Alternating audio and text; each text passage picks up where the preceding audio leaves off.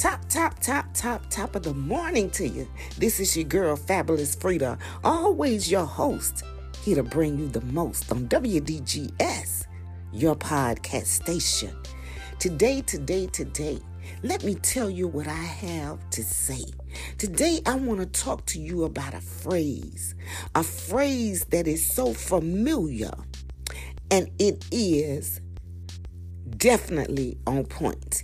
And that phrase is favor ain't fair. That's right. Of course, we know that's not grammatically correct English, but we're going to say it like we know it and we show it. Favor ain't fair. And you ever wonder why, when you hear that phrase, favor ain't fair, why is favor ain't fair? Well, I tell you my revelatory interpretation. Favor is not fair only to the people who don't have favor. Oh, I hope somebody grabbed that. See, favor is always fair to people who favor follow. Oh, now that's good. When favor follows you, it's always fair. It's only not fair to the people who favor don't follow. And you may be asking yourself, why is that? But see, first things first is what you have to understand about favor favor is not mandated by man. No matter how many acclimates, no matter how much inheritance of money you may have, how much family, how much friends, and how much finances, favor is not obtained by human beings. Favor is by the divine will of God. God disperses and administers favor. And he provides it to whom he chooses. Check it out. First Corinthians chapter 12. When he talks about the gifts of the Spirit, there are nine gifts of the Spirit. And out of those nine gifts, every person that has one of those gifts, there's favor that presides with those gifts in their lives. And some people may only have one, some people may have two, some people may have five, some people may have nine. But this is the thing about favor. You ever seen an individual that you be trying to figure it out? They may not have a job. They may get a job and don't keep a job. They may have low money or no money. But things always seem to be in their lives to meet their needs. That's favor. And that's why most people feel it's not fair. Because you have people that go out, they work hard, they get on their grind from nine to five, and some from nine to nine. And yet, they still may be living in the red. You know what that means? That when they pay all their bills and their money is gone, they still need some more money to finish paying the rest of them. Then you have people that may have little money, no money. But not only are their needs being met, but also the things that their heart desires. And that's the thing where favor becomes to be not fair. Why favor is not fair? Because when God disperses favor, He gives it to individuals based upon their heart something that we in our humanness cannot see. Even when a physician, a heart specialist, a heart doctor can go inside your body and do a heart transplant, they still cannot see inside the heart. And God, He sits high, He looks low. He actually sees all of our hearts. He knows people who have good hearts and see, this is the thing about a good heart. A good heart does not just serve with their lips. They're not a heart of lip service. Out of the abundance of that heart, that's how they mouth speak and it back it up.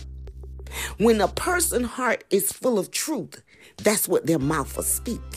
When a person's heart is full of integrity, that's how they'll conduct themselves. And no matter how many people may be going in the wrong direction, a person whose heart is true if they have to go by themselves, they'll go.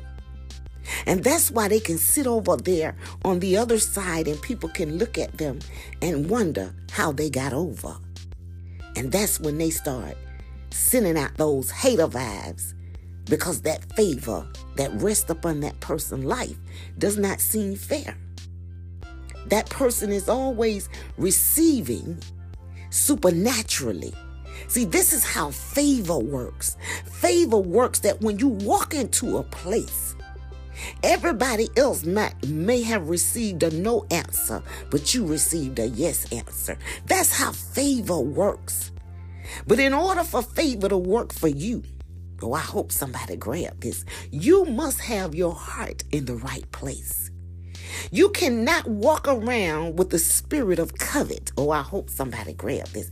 When you have a spirit of covet, that means you're sitting down and your heart is more consumed with trying to get what somebody else have because they got it. And see, that's one of the forbidden commandments. Thou shalt not covet. And there are so many people walking around promoting themselves because they see that's what other people are doing. It may not be what God instructed them to do.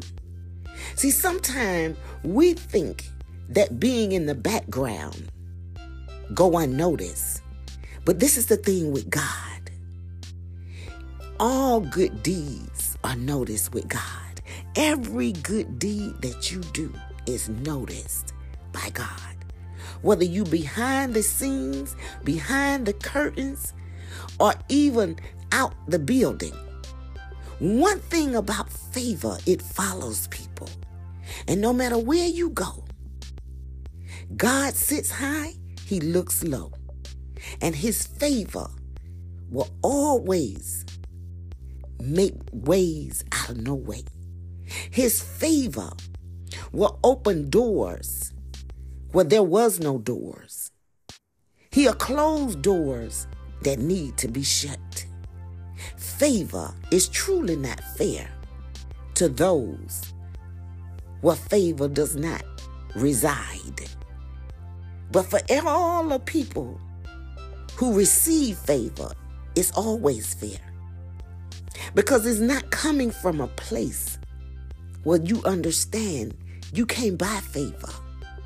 Favor is something that's earned through our conduct and our character, based upon our hearts.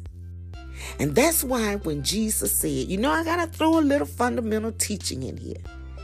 He told the Pharisees and the Sadducees, and he may have even told the scribes but he was speaking to them and he said that they was walking around with these proselytes, which is a long string with a with a bottle of anointed like oil on the end to indicate that these individuals were so anointed. Oh, I hope somebody grabbed this.